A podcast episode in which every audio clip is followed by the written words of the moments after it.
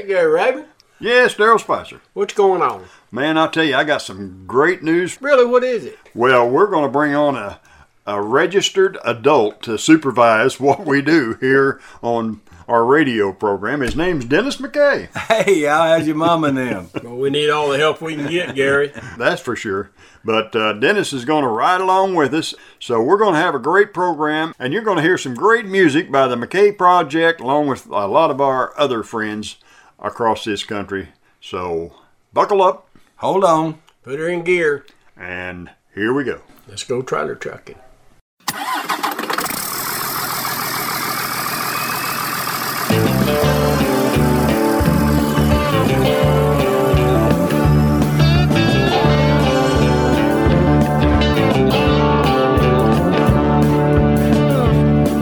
I'm driving when the sun comes up.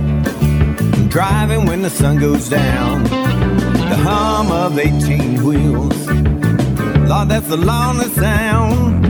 I spend all day chasing that old white line. I've been on the road so long. I've lost track of time. Now it don't matter where I'm going. I just gotta drive. I have the white line fever till the day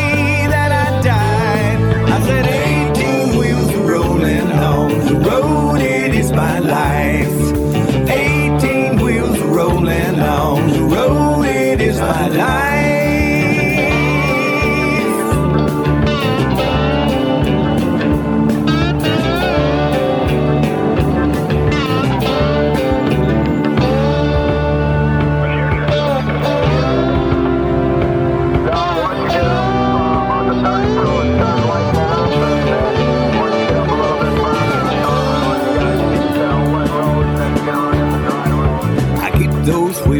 Turning from town to town.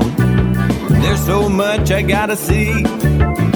I gotta look around. I got diesel smoke rolling from two chrome stacks. My address is 408 414. A big blue Mack. Now it don't matter where I'm going. I just gotta drive. I have the white line fever till the day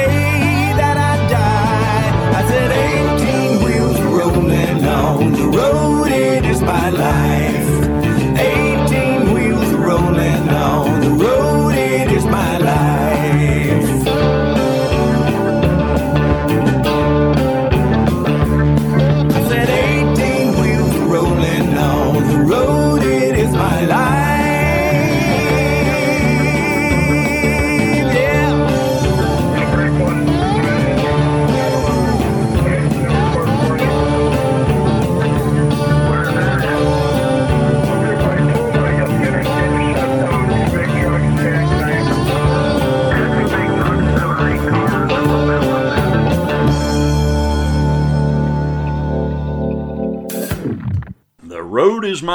Daryl. It used to be mine till I got tired of getting all them divorces. I heard that. Well, we've got the guy that's singing that song with us today, Dennis McKay. He's a brand new partner in our In the Cab radio programs. He's going to be riding along with us. Riding, I think we ought to let him drive. Oh, Lord. I ran out of hours yesterday. If, if you heard that one story that he told about hitting that runaway ramp, you, you might not want him to drive. Yeah, drive. he rang that bell, didn't he? he did. I think I think we better uh, just ride along with these professional drivers. There you go. and let There them you do the driving. We'll just kind of hang out with them back here in the old bunk and eat their food. There you That's right. go. That's right. Hey, Daryl, you got any coffee in that thermos over there? Yes, sir, man. Pour me up fill a her cup, man. Yes, sir. You got some 40 weight. I hear you. I hear you. Uh, what do we got uh, today for our listeners on our program? We got an awesome story by a man's man by the name of Richard Coss. Oh yeah, yeah. This is uh, from our conference that we recently had uh, there in Carmi.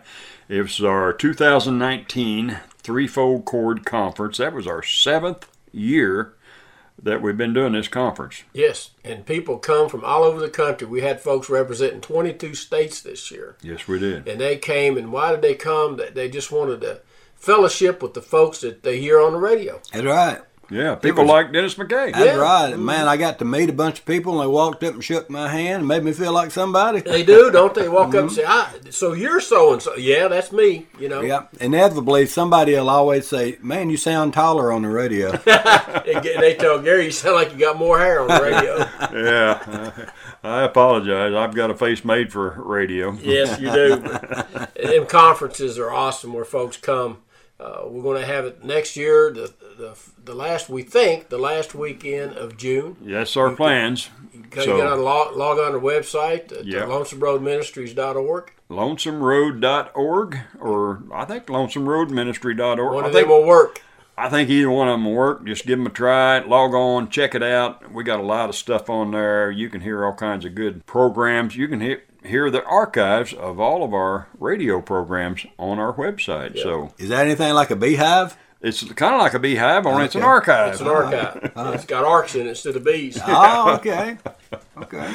So stay tuned. We've got a great program for you today. We're going to hear the real life story of Richard Coss. If you don't know who Richard is, in a few minutes after you listen to this story, you'll know. And you'll want to meet this man. Yeah. Oh, he's a, he's an awesome dude, man. I mean, the, the guy's in his seventies. He don't mind me saying this, and rides a Harley across country. My kind of guy. Yeah. Yeah. yeah. You, You spent got- some time with him down there in Louisiana. I didn't you? did, man. We went down a few weeks ago and was um, doing some prison work with him in Louisiana. Drove all the way to Louisiana so we could get locked up for the weekend, and uh, just had a great time, man. I mean, he is so compassionate with those guys, but he don't back up, man. He tells them, he said, "You goofed up. You're in here, dude. Now you can make it right." Amen. Yeah. Mhm. Yep, and he knows firsthand because That's he- right. that's where he came from. That, that's what you're going to hear today. So stay tuned for a real life story of Richard Coss. All right. Praise God. God's people said, Amen. About four years ago, I I got a call from this guy named Gary, and he said, Man, someone just gave us a CD. Have you kissed any frogs today? And he said, Man, we want to put that out for truckers. Can we uh, replicate that? And I said, Amen. Get Jesus out there, man. And I get calls from truckers, Montana. They'll be in Wisconsin or somewhere, and they'll call me, and I can hear the diesel in the background, and it's really cool. Um, I want to thank many of you for praying for me. Uh, just about a year ago, uh, some of you know that I was at 8,200 feet in the mountains picking up some Bibles that a lady had donated 500 uh, set free prisoners' Bibles and uh, walked all over town, 8,200 feet altitude. My wife got in bed. I'm taking off my shirt and boom, right down dead center, down my left arm. I said, honey, I'm having a heart attack. I heard enough people talk about the symptoms and uh, they life flighted me. I remember the helicopter ride, okay? Uh, but I had a heart attack in a good place because they took me to Albuquerque Heart Hospital and they do eight heart surgeries a day. They average eight a day. And uh, I don't remember landing too much, but then I woke up the next morning. They were just getting ready to put me under. And I said, God, man, I, I've served you for 50 years. 50 years, I'm ready to go, man. I am. I'm ready to go. If you want to take me home, I'm ready. My all my family's saved, and, God, uh, they'll understand, and, and you can take me home now. If you if you if you if that's not in your plan, I'll just keep doing what I'm doing. Well, five bypasses, and and five hours later, I heard somebody say, "Mr. Coss, wake up." Mr. Coss, wake up. I looked over and I saw an oxygen bottle and I saw a nurse and saw two doctors. I said, Man, this ain't heaven. because we don't need that up there. Amen? Well, he left me here to keep on keeping on. Amen? And I wear a lot of hats as an evangelist. You know why? There's a lot of needs. I love the homeless. I love the meth cookers, man. I mean, I've been there. Uh, uh, the drug addicts, the prostitutes, uh, the bikers. I ride a Harley, okay? And it's a fat tire Harley. And it's fast. It'll get down the road, okay? I, I drive a Dodge pickup. If you can't dodge it, ram it, okay? And I'm one of those jeans and cowboy boot guys. That's about all I, all I wear. But man, it's so good to be with you guys, and I love you and pray for me. And I'm heading out here in a little bit. Uh, if you've got anybody in prison or jail, that's what I do. If you've got family members that are drug addicts, uh, I've got two women. They're both in their 70s. They help me write prisoners. Uh, just give me, give me the information. All my material goes out free. My book, Wanted, the Kickstand Down, uh, Biker Bible, my wife and I came out with two years ago. Uh, everything goes out free. If they need Bible study courses, we'll, we'll, we'll, we'll get those going. Uh, so, anyway, if you got a need in that area, we'll help you out if we can, okay? Uh, some of you have heard my testimony. I'll change it up just a little bit today because I've got somewhere to go today as far as in the message.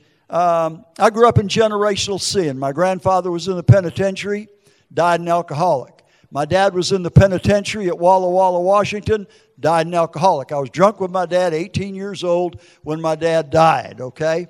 Uh, I come from a, a family of uh, alcoholics. Uh, only three of us survived. Everybody else died pretty much in their sin. Alcohol was easy to get because we owned five liquor stores. And my grandma had the same nightclub, dance hall, for uh, 21 years. Now, my grandma didn't drink, but she knew there was a lot of money to be made on alcohol sales, okay? And uh, I remember my dad was a pilot, okay? And my dad had a Cessna, and my dad had a Piper Cub. And as a little boy, you know, I, I was daddy's little guy, and he'd take me flying. And man, I loved to fly and, and uh, flew a lot. But then it all went away. My mom and dad made some really bad business decisions and used my grandma's money and everything went in the toilet. And my mom and dad uh, left Wisconsin and ended up in Minneapolis, Minnesota on welfare, bartending at the Franklin Avenue Bar, which was a gangster bar, if you're familiar with Minneapolis. Still is pretty much today, uh, a street bar. But you know, at, at, about 10 years old, I started acting out, okay? 11 years old. Now, I'm, I'm, I'm, I'll be 75 in just a few weeks, okay? But back in the 50s, little boys didn't stab other little boys. But I did. I got into a fight in school, Webster, Wisconsin, and uh, stabbed a kid in the throat. And, and I'd already been in trouble, burglarized in a couple places. And they put me in a mental institution in Madison, Wisconsin. You know, what's wrong with an 11 year old boy that would stab another little boy?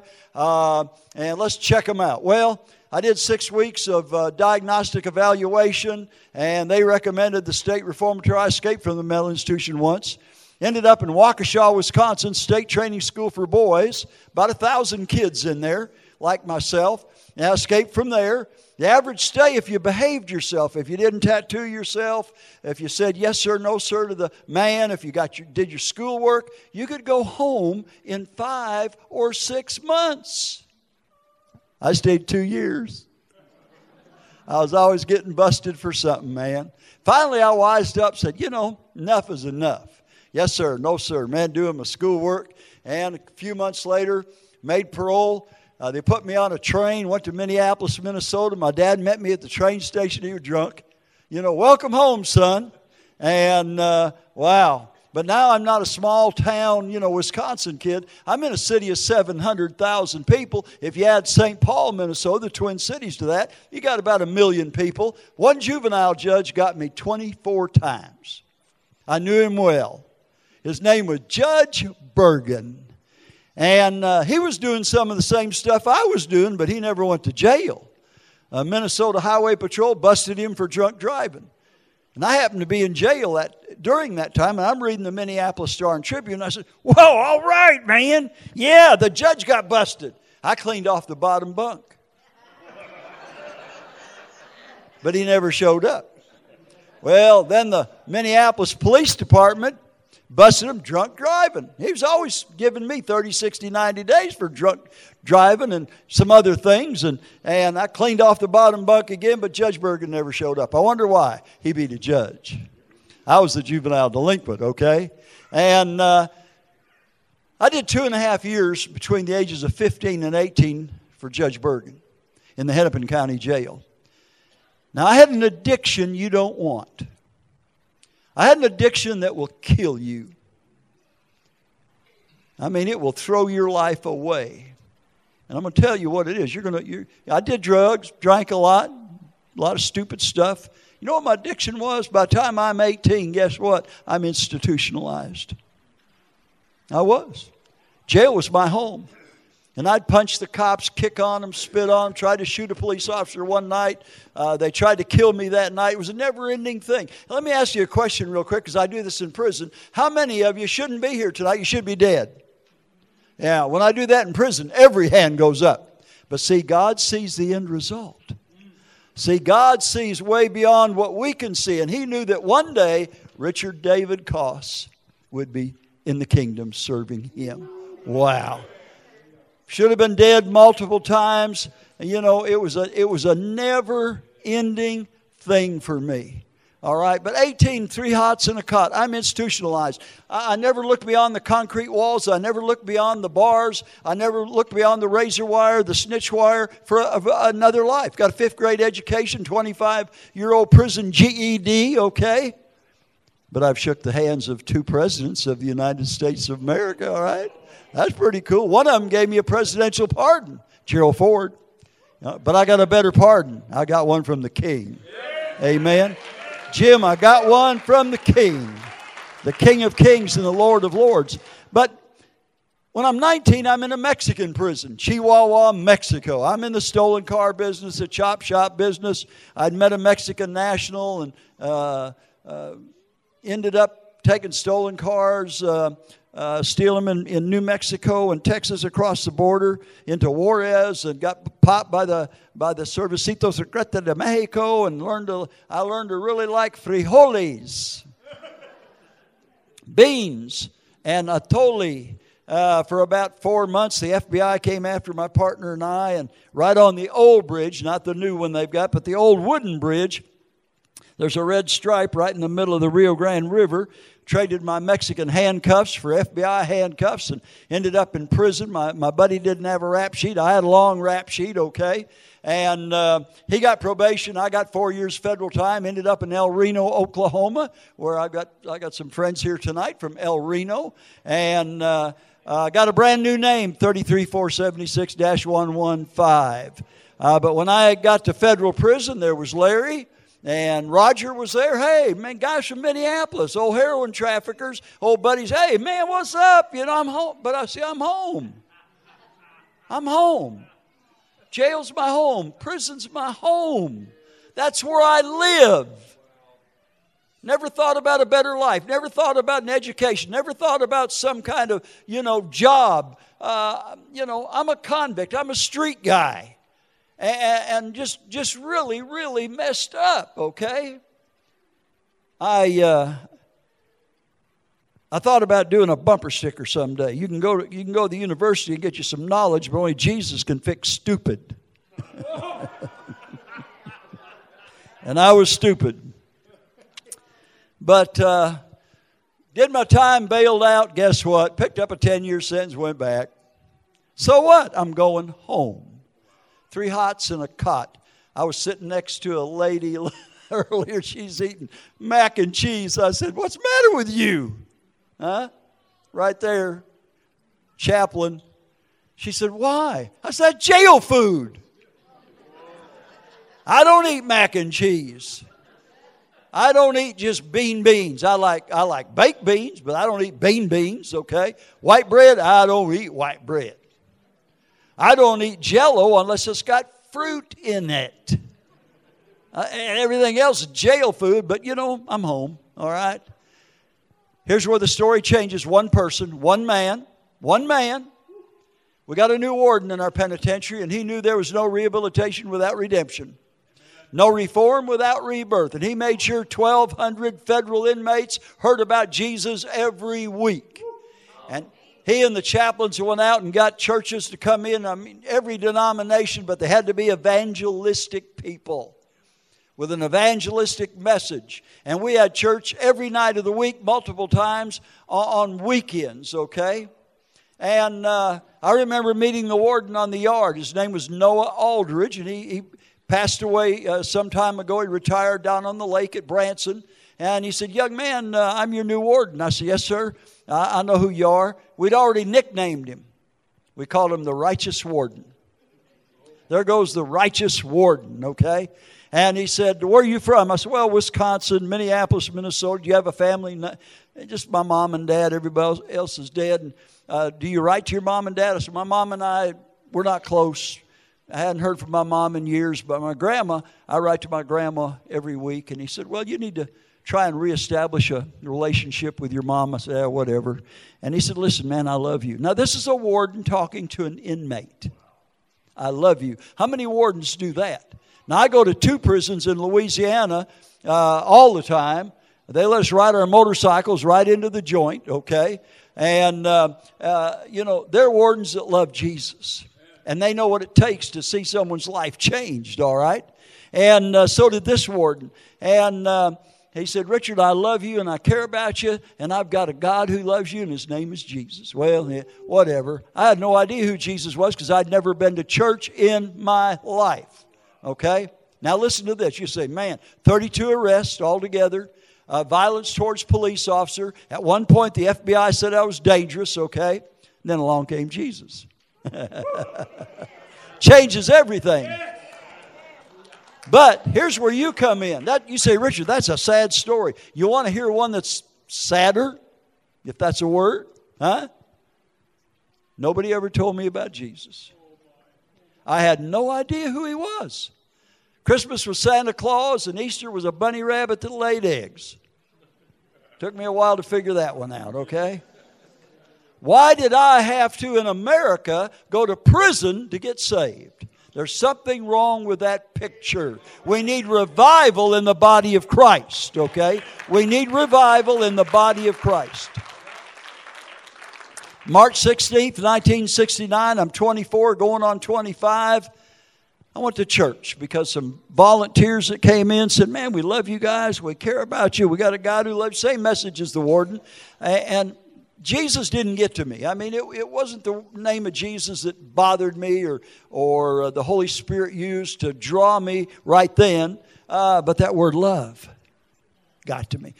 Everybody I met, the, the outside people, the Christian businessmen that came in, the people who sang, the people who testified, and the, the people who did Bible studies, we love you, we love you, we love you, we love you. Man, you know what? I love my grandma. I don't love anybody else. I don't love myself.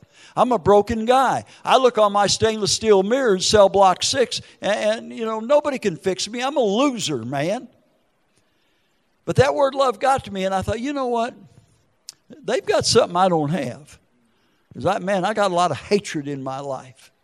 And I went to church for the first time in my life. I'd been baptized as a baby uh, the day I was born, okay? Um, and I, I don't remember that, but I remember the day I was born again, okay? I was born July 19th, 1944. I was a war baby. My mother really was a Rosie the Riveter, if you know anything about that, and a pretty redheaded lady. And uh, but I like my spiritual birthday, March 16th, 1969. I'm just 50. I just turned 50, man. I, I don't look like it, do I? Nah. Uh-uh. But you know, God is so good. But here's the turnaround. Are you ready for this? I mean, I took off for Jesus 100 miles an hour when I got saved that day. A man opened his Bible, took me down John 3:16, and and uh, for God so loved Richard. He took the word world, you know, out you know, for God so loved the world. But he, man, that you know what that told me? I knew there was a God out there somewhere in the universe, but he's mad at me because he loves good people. He doesn't love bad people, and I'm bad people, so I'm out of the loop. That was my concept of God. I knew there was a God that did all this, okay? Well, for God so loved Richard, that told me God wasn't mad at me. Maybe God loves me. John 3:16, for God so loved Richard that he gave his only begotten son that if Richard would believe him, Richard would not perish, but Richard would have everlasting life. Then they took me down that Roman road. And listen, folks, I'd been down a lot of roads, but I had never been down the Roman road, and the Roman road never needs repair. There's no potholes. Come to Oklahoma. We got potholes that'll tear the front end out of your car. All right? Always in need of repair, okay? All right. And coming out to my house, you got to dodge a lot of stuff, okay? And uh, but the Roman road is the best road in the world. They took me down that Roman road, Romans 3.23, Romans 5.8, Romans 6.23, Romans 10, 9 through 13. I start crying. And I got alligator tears because it was, God was taking the guilt and the shame and the garbage and the junk out of my life. And, and Richard, what would you like to do? And I said, Man, I'm not sure about this. I don't know anything about this, but I guess I need to be saved. I, I don't want to go to hell. I, have I've lived in hell all my life. Man, I, I guess I want to go to heaven. And they laid hands on me. And I remember one of them's prayer said, God, this is our new friend, Richard. And God, uh, he's going to become your new friend as he prays and trusts Jesus as his Savior. And they asked me if I needed any help. And I, I said, No, I think I can do this. I'd heard enough that day in the Bible studies and the testimonies and the singing, and I, I said, God, man, I'm a broken guy. I, nobody can fix me. They didn't fix me in the mental institution. They didn't fix me in reform school. They didn't fix me in the Mexican prison. They didn't fix me in, in, in federal prison last time I was here. And God, I can't fix myself. God, but I understand that you fix broken people. You came to live in broken people's life and, and, and, and broken by sin and fix them. And I said, Jesus, if you can fix me, man, I'll serve you the rest of my life. Well, that was 50 years ago, okay, last March. All right, praise God. Got saved that day, took off 100 miles an hour. The chaplains, we had a born again Methodist chap- chaplain. Yeah, Methodists can be saved, they really can. I'll be in a Methodist church next Wednesday in Ohio. We had a Lutheran chaplain, born again. Yes, Lutherans can even be saved. Amen. There's a few Baptists, okay, can be saved. All right, and uh, they. I got my first Bible. They called. There was 41 of us gave our lives to Jesus that day, and there was 160 involved. It was a 12-hour revival meeting, eight in the morning till eight at night. And I was going to stay an hour in bail because I had stuff to do. I stayed all 12 hours and came with nothing, went away with everything, okay? Now, I told you I was institutionalized, okay? Sad, sad story. But the real sad story is never heard about Jesus till I got to prison for the third time, okay? Let's go back to that word institutionalization. Some of you here today are institutionalized. You're stuck in this box or whatever box you go to to worship God. I like what the old black preacher said. I'm, I'm going to Arizona one night, and you could get uh, you could get, what was it, 50,000 watts, Del Rio, Texas. And I'm listening to the radio, and about 2 in the morning, heading out uh, to be with Paul and Jan Crouch uh, out on TBN. And uh, a black preacher was on there. Now, the kooks come on after midnight on those radio. The kooks come on. They really do. And I'd listen to them just, it was hilarious okay? And they were doing in the name of God, you know, of course. And uh, but this black preacher, man, he was shucking the corn. He said Christians are like a bunch of skunks, always sitting in the pew. And he said that starts to stinking in God's nostrils after a while. Woo! The same black, see, I never forgot that. That was embedded, man, in my, my mind and my heart. And then before he finished up, he said, I'm living with my feet untangled, my bags are packed, and I'm ready to go. I said, Wow. Man, I love that old preacher. Never heard him since, okay? Just that one time. But those things stuck in my mind. Stuck in my mind. Are you institutionalized? Hmm? Huh? I hope not. Huh? There's a job to do. I got out of prison. I led my grandma to, to the Lord right away. She got, listen to this, she was 80 years old. All right? She was baptized, uh, confirmed, a, a, German Lutheran. All right? Took grandma uh, to church with me. I was preaching in a little Baptist church in Wisconsin. On the way back, I'm, I'm an old car nut. I've owned probably, oh, 15, 16 hot rods and classic cars. And I've got my 55 Buick. Four door hardtop, mag wheels, dual pipes, pretty loud. Uh, worked on the engine a little bit. Grandma's traveling with me. And I said, Grandma, are you a real Christian? Here's what she said, because this is probably some of your testimony. She used to call me, always call me son, because when I was beaten and getting hurt, cussed out as a little boy, I lived in a pretty violent home.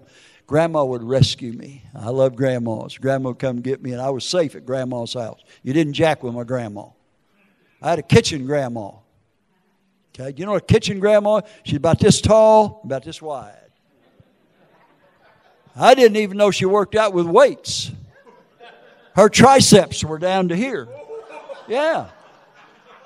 Her chest muscles were down to here. Evidently, she went to the gym a lot and worked out, man. Pump that iron.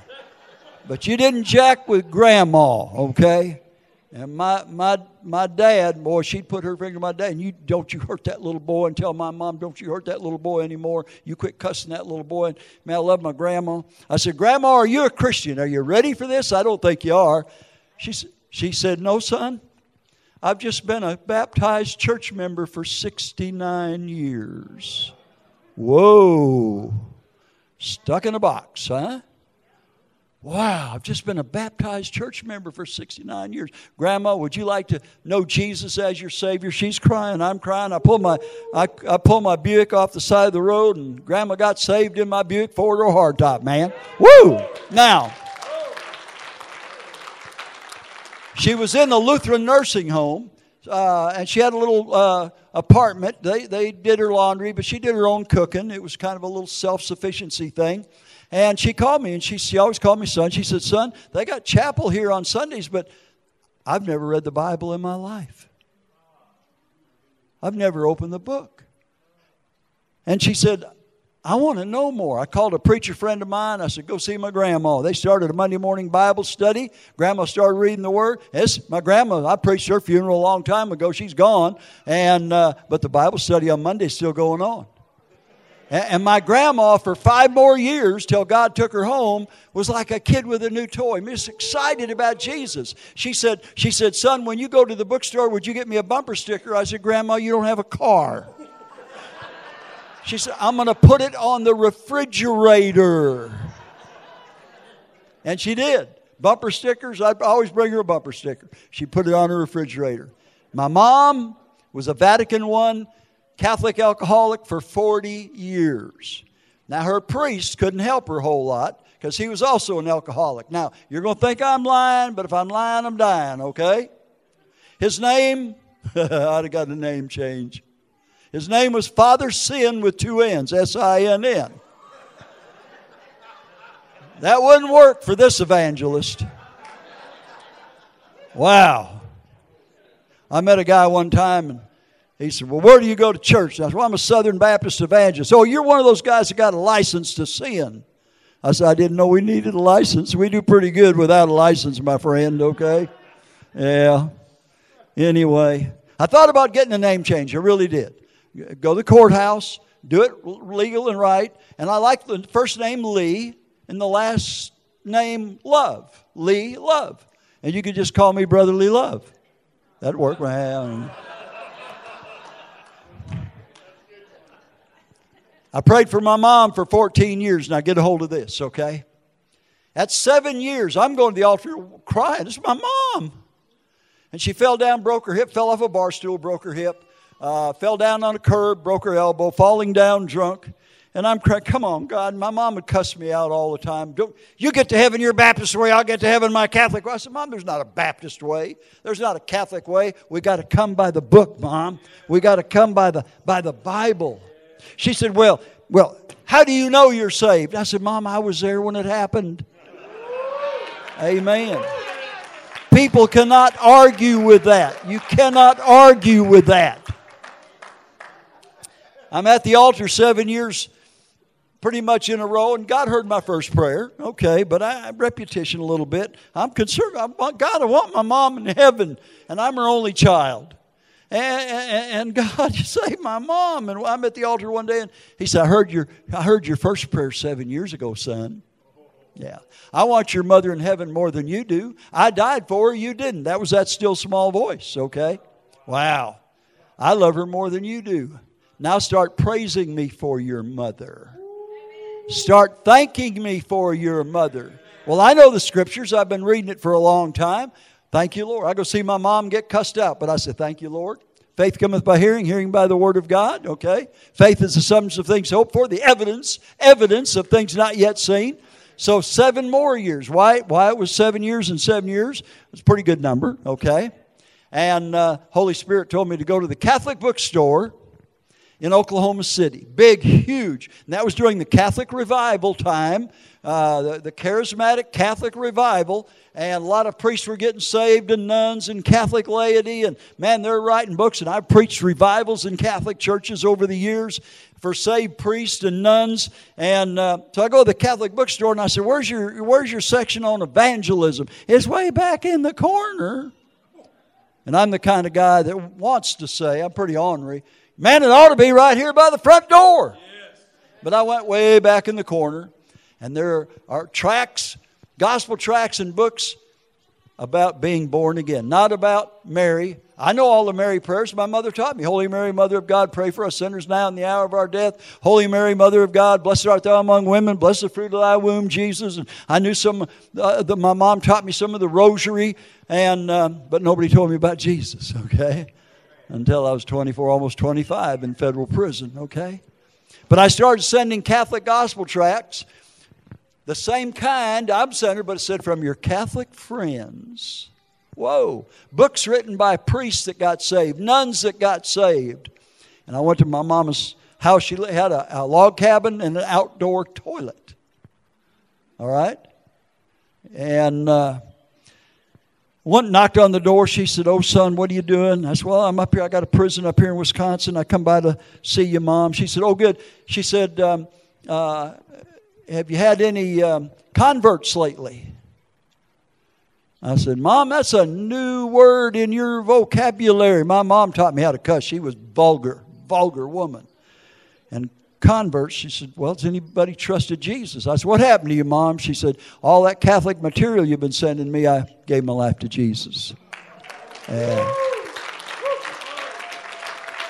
wow. I got a, I was doing a drug and alcohol education class for about 80 people at a youth camp, and somebody put a, a, a came up and put a number on the pulpit, and it was the nursing facility my, my grandma went home from, and and I knew, I knew, and I called it. I started crying right away, and she passed in the night. And but I got a letter to be opened upon my death. And guess what? It was instructions for her memorial. Guess what the scriptures were? Huh? It said, Son, upon my departure, preach the blood of Jesus that cleanses us from every sin. Wow. Wow my mom began to witness to her Catholic community. See, they, they didn't get stuck in a box. My grandma didn't. She didn't get institutionalized. My mom didn't. She didn't get institutionalized. Man, uh, they took what they had and ran with it, okay? Man, there's something for all of us to do. Every single one of us, there's a, there's a ministry out there. I went to see my grandma one time. She said, I, I got a letter from Oral. She said, Look, dear Helen.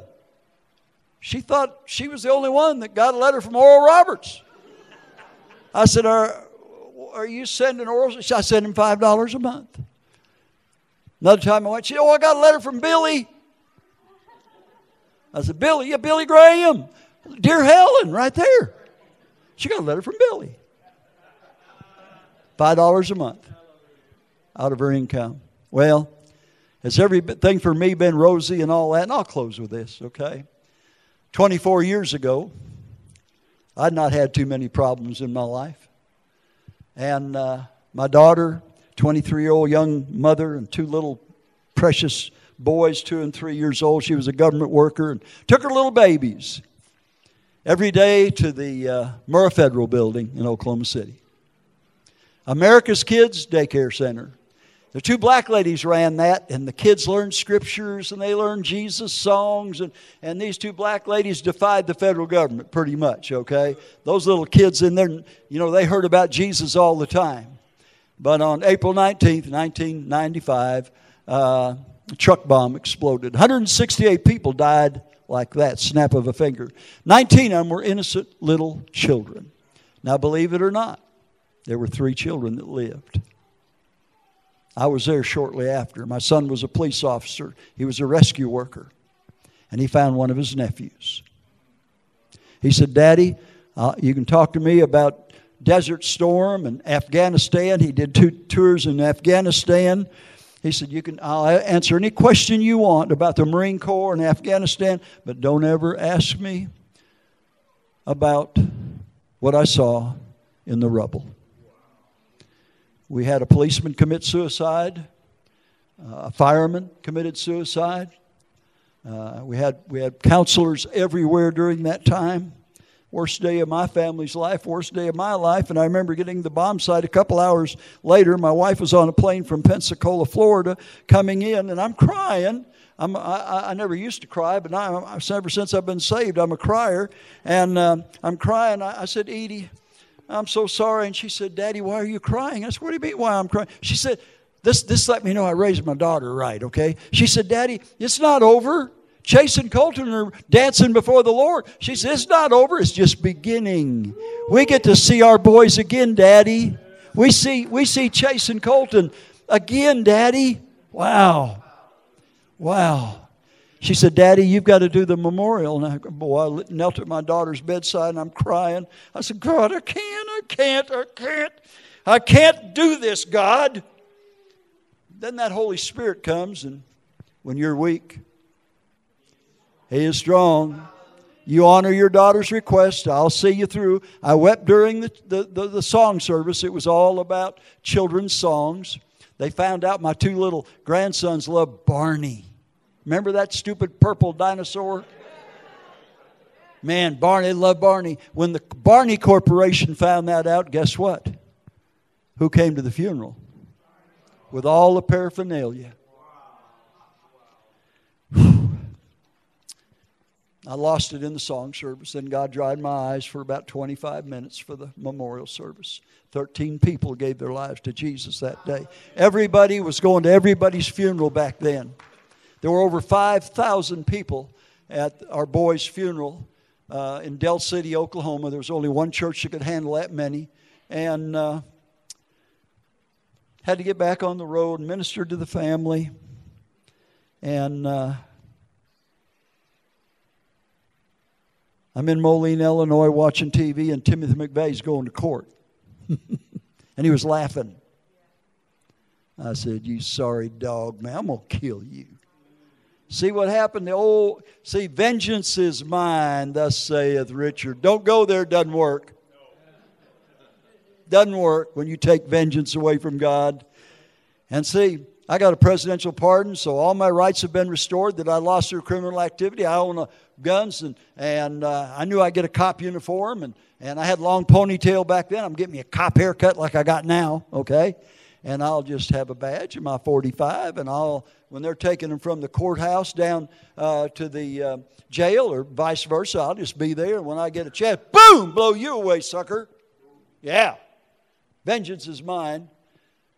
God put migraine headaches. I'd never had a migraine in my life. I got migraines. I'm vomiting. I'm losing weight. I had to stay in a dark bedroom. My wife took care of me for eight long, miserable months. I could not leave the house. God lets us have our little pity party sometime. And after eight months, he said, You sick and tired of being sick and tired? Son. Whew, yep, I think I've had enough. He said, I'll take care of business for you. You repent.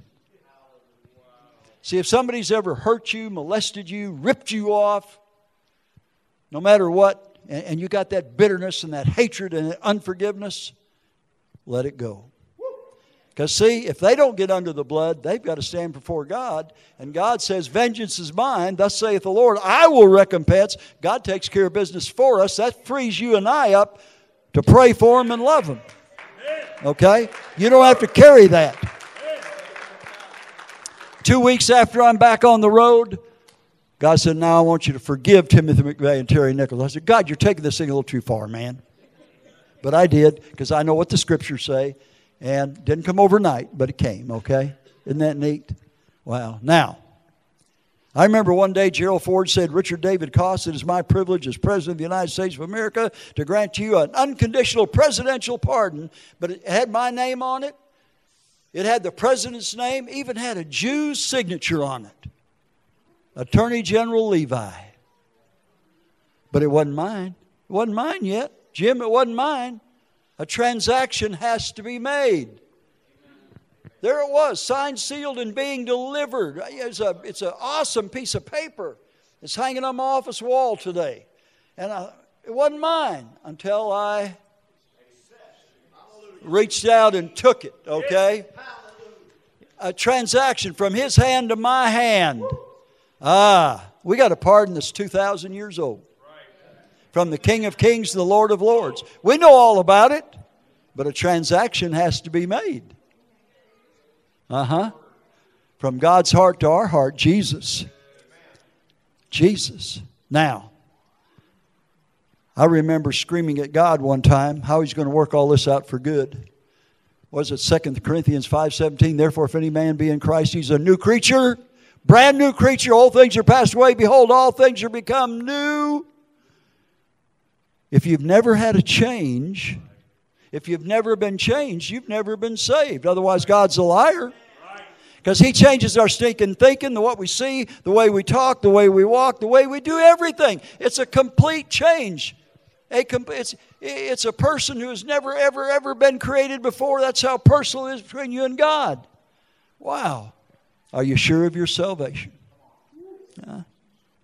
Are you sure? Do you know that you know that you know because the Bible tells you so and your life backs it up? Amen. You've had a change. Or God's a liar. Okay? God's a liar. Uh, quick invitation tonight. Maybe you need to talk to Brother Gary and myself, or one of the chaplains here. Uh, if you're unsure about your salvation, get it settled, okay? Get it settled before you leave this place this weekend, all right? Wow. I reached out and grabbed that pardon that was 2,000 years old, March 16th, 1969, and it radically changed my life. I like the word radical. R A D I C A L, redeemed and delivered in Christ's awesome love. Isn't that good? Amen. Wow. Richard Coss is an amazing guy, and, and he has such a powerful uh, story to tell about his life. That's right. It's just another example of, you know, you can't be too bad to be saved. That's right. That's right. that is exactly. Satan will tell you that though. That's right. He will. Yeah. He will. You know, Dennis, there's probably some drivers listening to this right now. They don't have a personal relationship with Jesus Christ. Oh man, I've been there. I, yeah. I understand completely. God has a purpose and a plan for each one of our lives if we will surrender to Him. And it's as simple as what? Hey, it's as simple as pouring that cup of coffee out of that thermos into this lid right here. Mm-hmm. But you got to do it. Yeah. It's not going to pour itself. That's right. That's pretty plain. And all you got to do is open your heart and cry out to God and ask Him to come into your life and take over your life and save you. And if you'll do that, you'll know exactly what we're talking about, and He will open your life up to new things. When I heard Richard say, The Great Fixer Upper, it made me think of this song by Mike Manuel. And man, what an awesome songwriter, singer he is. Uh, check him out, uh, MikeManuel.com. You'll be blessed, I guarantee it. Listen to this song right here, The Great Fixer Upper by Mike Manuel.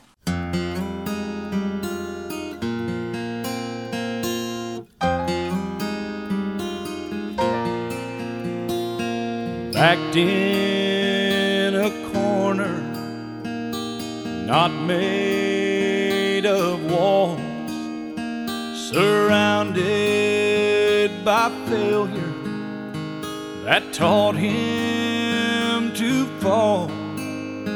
Oh, he's got more trouble than life should ever allow.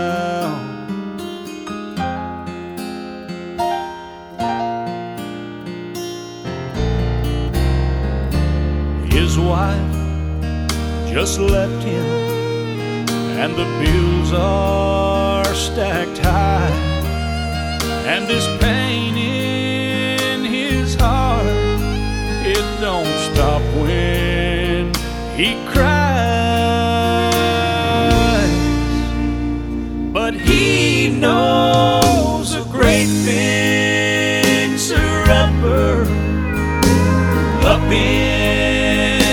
sky, who never asks questions.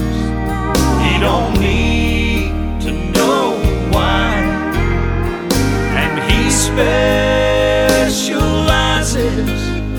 in those hearts at the end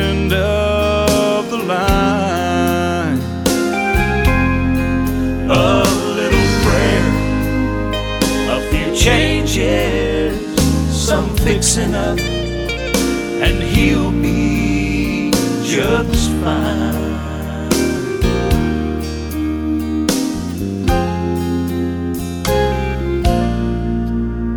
Now there's two sides to a story so he lives on his. But on the other side, he's got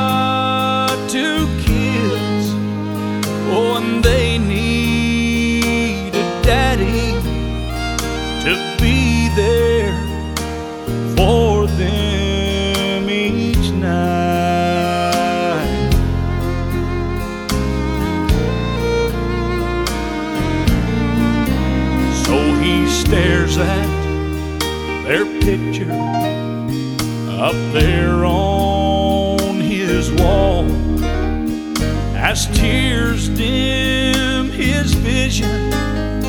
Don't fate care at all, but he knows a great fixer upper up in the sky who never questions. He don't need to know why, and he specializes in those hearts at the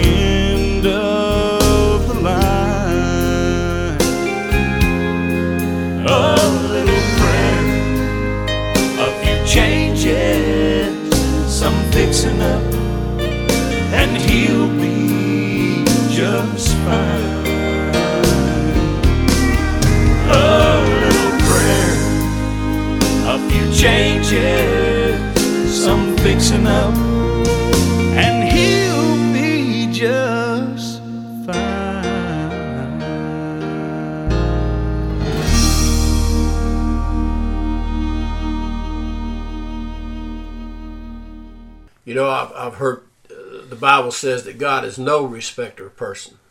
He can do the same thing for you, the exact same thing as He did for Gary or Dennis, myself, or Richard Coss. That's right. He loves us all, and He wants us to be His children. That's right. And you know, the great thing, man, don't worry about what you can't do if you accept Christ. Think about what you're going to get to do. That's right. That's good right there. Because God is going to have you doing things that you're not even capable of.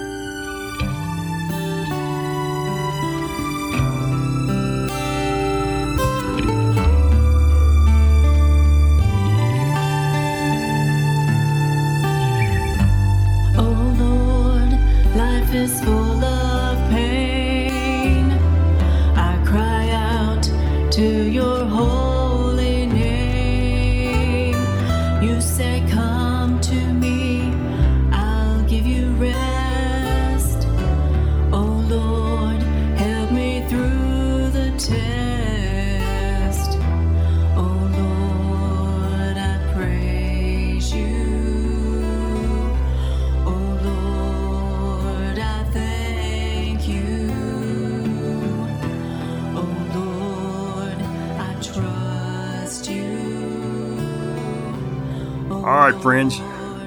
God is speaking to you right now. You're not sure if you're saved. Well, we're going to give you that chance right now. I want to pray with each and every one of you right now, and we're going to make sure that you are saved and on your way to heaven. Pray with me right now if you're not sure, if you don't know Jesus Christ, if you want to make him your Lord and Savior, pray with me right now. Lord Jesus, forgive me for my sins. Lord, I want to be a Christian.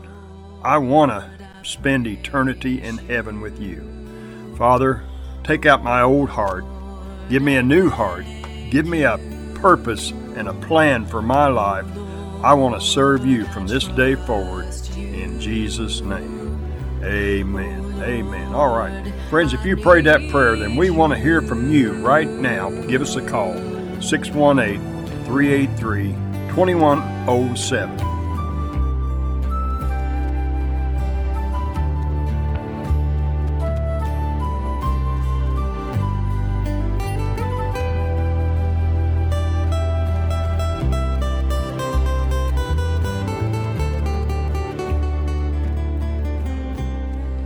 Drivers, if you said that prayer today and you meant it with your heart, because the Bible says to confess with your mouth, believe in your heart, then you need to call us.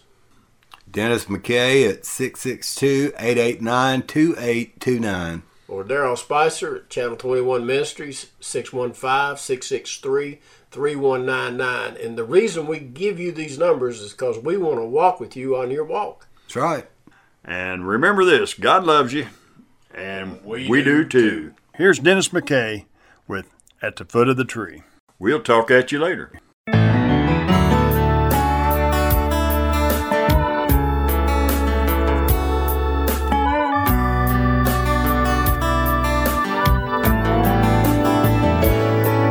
At the crossroads of life, lost without hope. 18 wheels of lonesome at the end of the road. In my hand was a track the preacher had read, his words still echoing in the back of my head. I felt so ashamed when I thought of my past. Then I called his name. This chance, would it be my last? Then I saw Jesus hanging on that tree. I lifted up my heart from down on my knees. Today I met Jesus at the foot of the cross, broken hearted and lonesome. So long I'd been lost. I left a lifetime of misery foot of the tree.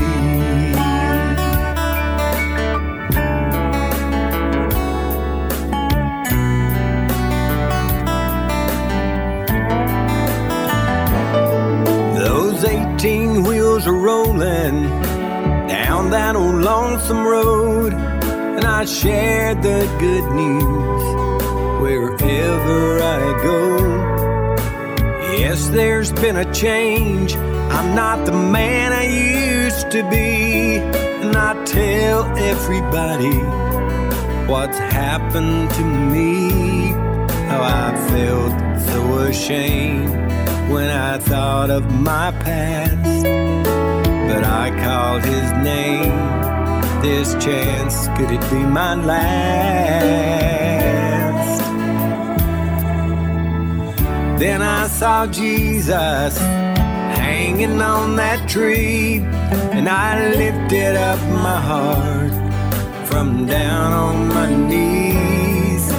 Today I met Jesus at the foot of the cross, broken hearted and lonesome.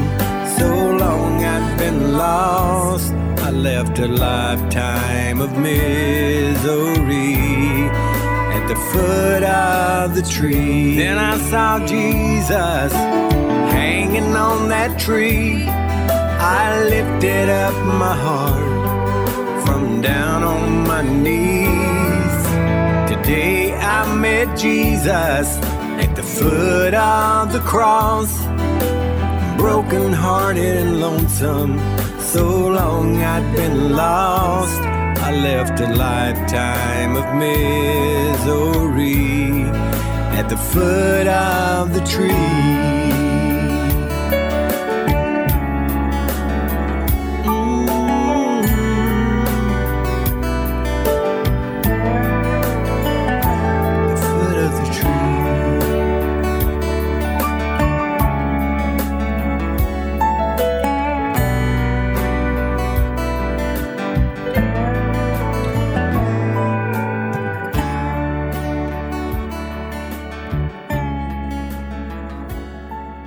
Hello, Lonesome Road family. James Payne here, coming to you from the cab of my pickup truck.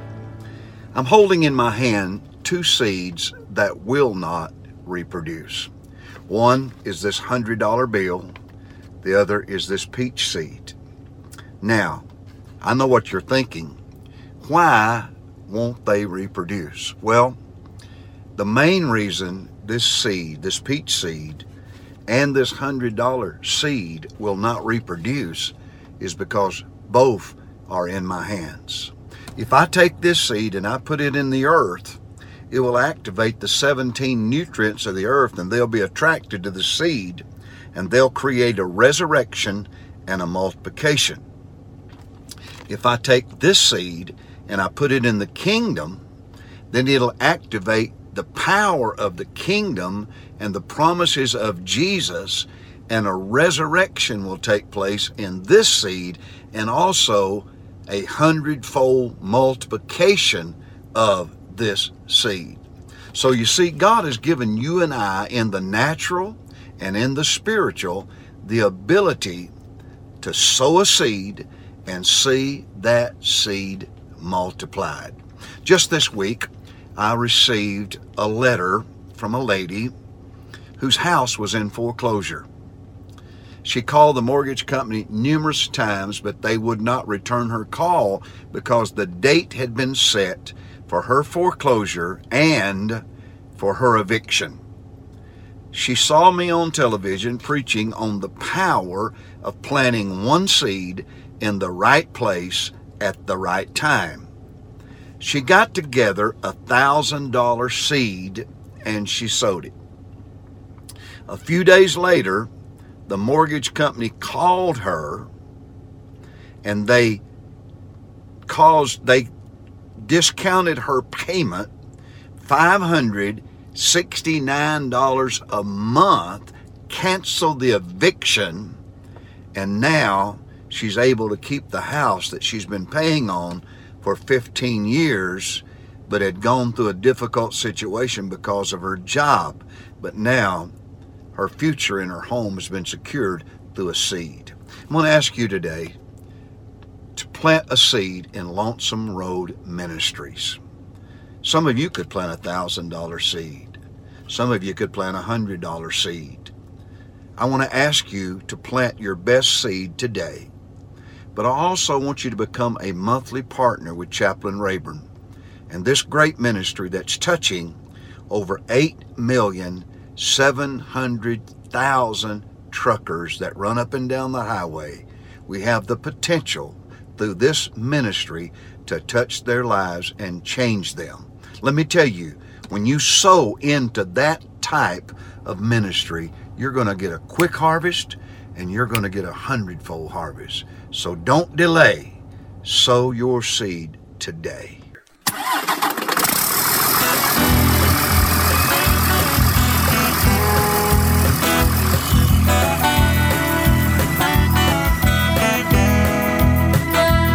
I've been driving all night, got 400 miles to go.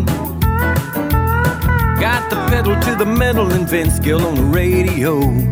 I just went through Texarkana, heading down to San Antonio. But that's the life of a trucker, driving is a lonesome road.